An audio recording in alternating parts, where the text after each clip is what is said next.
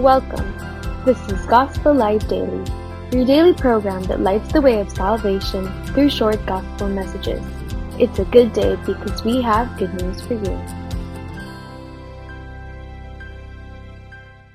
Our gospel light for today is taken from Luke chapter 5 verses 18 and 20. It says here, Then behold, man brought on a bed a man who was paralyzed, whom they sought to bring in and lay before him. That is before the Lord Jesus. Verse 20, When he saw their faith, he said to him, Man, your sins are forgiven you. Man brought to the Lord Jesus a paralytic. The paralytic was a picture of us helpless and powerless sinners. The man could not do anything. All he did was do nothing at all.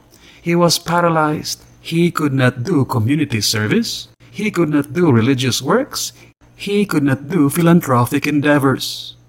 But when the Lord Jesus saw the faith in his heart, it was enough for him to grant the blessing of forgiveness of sins to the man. On the way home, we can imagine the situation to have unfolded this way.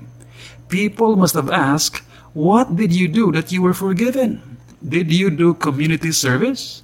Did you do religious works? Did you do philanthropic endeavors? His reply, No. All I did was put my faith in him. He saw it and I was forgiven.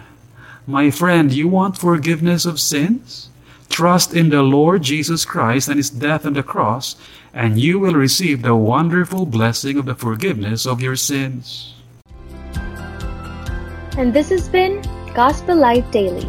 We pray that God, who commanded, Let there be light, has shone in your hearts.